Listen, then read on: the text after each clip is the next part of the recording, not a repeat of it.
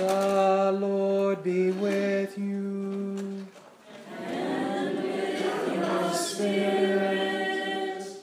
A reading from the Holy Gospel according to Matthew. Glory to you, O Lord.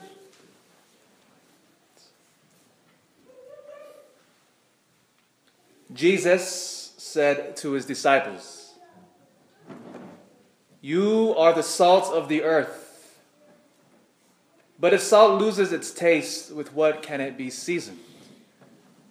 It is no longer good for anything, but to be thrown out and trampled underfoot. You are the light of the world. A city set on a mountain cannot be hidden, nor do they light a lamp and put it, in, put it under a bushel basket.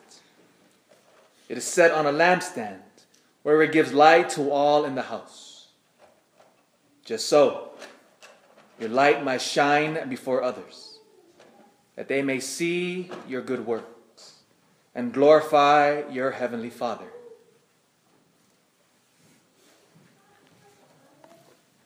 The Gospel of the Lord. Praise to you, Lord Jesus Christ. The name of the Father and Son and the Holy Spirit. Just, just raise your hand if, uh, if you ever done one of those DNA testing kits. You, you ever seen that? You guys ever done that? A lot of people, I've asked other masters and a lot of hands raised up. You know, you know, take a swab of your saliva, you send it in, and it gives you a profile of, of your genetic background. Has anybody ever done that here before? I see it's a couple of hands. And it's already amazing. It's so cool, right? You can send in your, your saliva, you send it in, and then it breaks down and, and the percentage of your, of your history your family line. And it's utterly amazing. It's huge right now. So if you want to be rich, in fact, let me tell you, invest in one of these companies. For example, you know, those Ancestry.com is a popular one. Another huge one is 23andMe. In fact, 23andMe, I was looking up the stats. In 2018, over 5 million Americans sent in their, their, their sample to get their DNA profile. From that one company, they made over or nearly $500 million. It's utterly amazing. Who knew spit could be worth so much, right? but it's, it's ingenious. You think about it. Why do we do that? Because we want to know our history, don't we? We want to know where we came from. This latest DNA is it's just the latest state of the art way of a very ancient urge. We want to know our story. Where do we come from? Who are my ancestors? And if you think about it, it's a very common place. If you look at how we name our cities, by the way, look how we name it. What's the capital of the United States? We all know that. Washington, D.C. Why, why would name it Washington? Named after our first president, an amazing man. We do that in order to remember him. Look at our great cities of California as another example. You start to notice a pattern San Diego, Los Angeles, San Jose, San Francisco, Sacramento. You see a pattern here, right? They're all Spanish Catholic names. As the first Europeans arrived here, as they were settling what will soon be called California, they wanted to remember where they came from. So they chose now all of our great cities are named after that, pointing to where we came from. Do you know where the name Portola comes from, by the way, as well? Portola is named after a man named Gaspar de Portola, a Spaniard navigator. We call it Portola now, we anglicized it, but it's named after a Spanish explorer. Do you know where Loyalton comes from? You ever notice why, why, why your, our town is called Loyalton? It used to be called Smithneck. That was the name of the town. But then back in the Civil War, during that time period, the, your, your ancestors were wanted to show that they were on the side of the Union. during the Civil War. And so they, they gathered a lot of funds and they sent it towards the Union to support the war effort. And they changed the name of the town to Loyal Town. Loyalton. Why? To remember now their history. We all have this desire to know where we came from, to know our roots. You see, all of us in here, we're all immigrants in some way. Somewhere down our family lineage, they decided to come to this land. Utterly amazing. Uh, my parents, my grandparents rather, came from the Philippines in the 60s. And it's utterly amazing. If, if, you have, if you have the gift and the privilege of being raised with your grandparents, oh, what a treasure they are, aren't they? To be raised around your grandparents. It's utterly amazing because our grandparents, in a, in a very deep way, they give us a link to our deeper past. My grandfather, my, my, on my dad's side, who share stories. Back in the Philippines, when my dad was just a kid, he would go fishing with my dad, like many dads and sons do.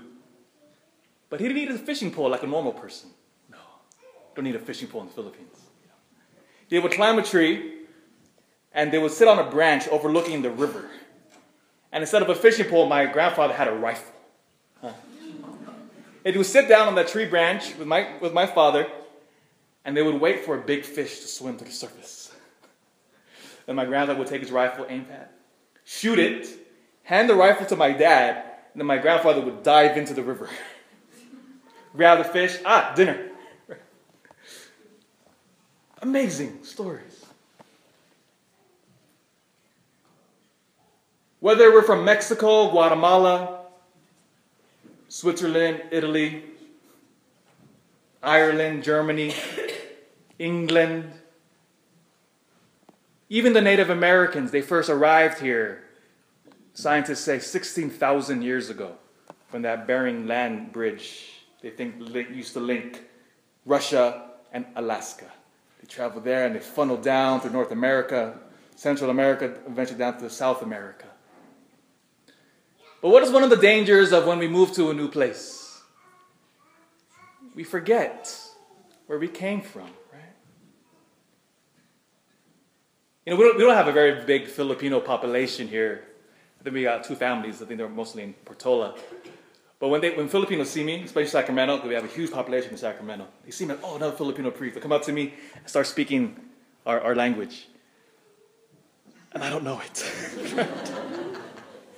and they get mad at me. Why don't you know your language? I don't know. Blame my parents. They didn't teach me. Why? Because when they arrived in the States, they said, Why teach the kids their language? We speak English here.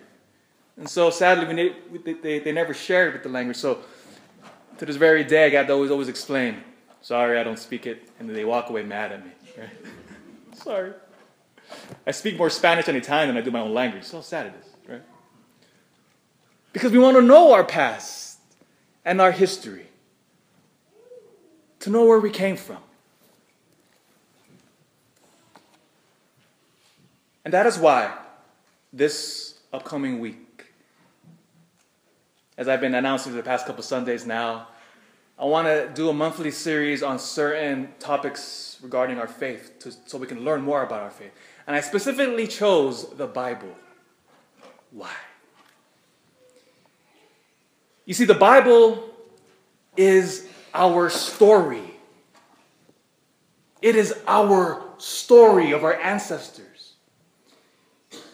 And as our Lord here powerfully says in this beautiful gospel reading, He says to us, You are the salt of the earth. You are the light of the world. Meaning that we have this great commission, every single baptized Christian now, to go out into the world and to be the salt and the light. But now the question is how can we be the salt of the earth and the light of the world if we do not know our own story? You see, the reason why we have this deep desire to know our past, because it roots us, doesn't it? It roots us in our identity. And when we know our identity, it guides our future. And the Holy Bible is the book that built our civilization.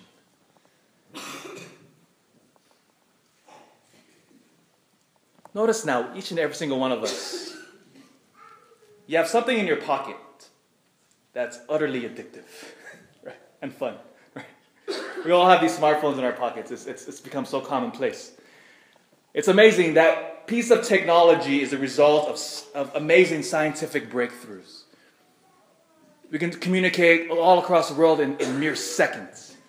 In fact, our whole existence, that when you arrived here, you drove in something on four wheels that engine that's in our cars, again, the result of amazing scientific breakthroughs.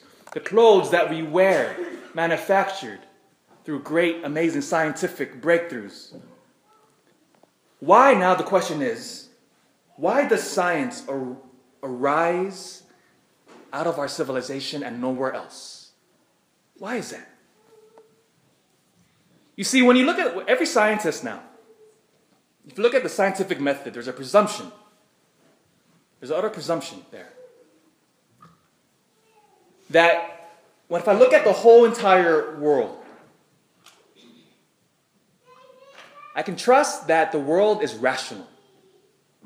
That there are laws which govern the pull of gravity, the speed of light, laws of how certain gases are, are, are behaving, molecules, DNA. That there is, there's, there's laws in the universe which precede me, and yet my mind using through the scientific method of, of observation, measurement, hypotheses, could garner this knowledge, test it and retest it, and to grow in our knowledge of the universe. Again, this idea only comes out of Western civilization because it is rooted now in a deeply spiritual Christian Judaic framework. Why? It comes from Genesis. For God, recall now, the first chapters of Genesis. For God created the world. Who is God? God is the Logos, as we hear in John's Gospel. In the beginning was the Word, and the Word was God, and the Word was with God. Everything came through Him. The word in the original Greek, logos, meaning rationality, reason. In other words, the entire universe, there is an order to it. And my mind, because God has created it, I can understand it. That comes from the book. You know, it's utterly amazing as our ancestors came to this land. Again, the United States has become the most prosperous, the most wealthy, arguably the greatest nation that has ever existed. built upon certain principles. And we know this well, especially if we studied in junior high. If you recall the Declaration of Independence, you know those lines. We hold these truths to be self evident that all men are created equal, that they are endowed by the Creator with certain unalienable rights. Among them, life, liberty, and the pursuit of happiness. Where did that idea come from? Genesis. Notice now the Constitution of the United States, which is the longest enduring constitution of any nation. It is the most successful constitution. Notice the founding fathers now. As they were sitting down and as, as they were trying to craft this new experiment, notice how they separate the powers. And again, we studied this well in, in elementary school and junior high. Our government split up to three, as we say, co equal branches the executive, the legislative, and the judicial. Why did they do that? Again, they tell you directly. Because of what's revealed in sacred scripture. That the human heart on which every political system is based upon is wicked. Every single one of our hearts, we have a bad streak in every single one of us. See, the founding fathers understood that. And that is why they understood that they could not trust power in one single person. And that they had to spread it out, diffuse the power between three co equal branches in order to check one another. Because they understood sacred scripture. In other words, they understood their story.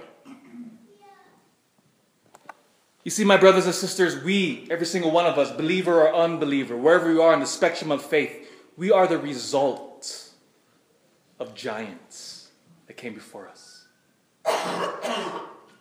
and when we know our story,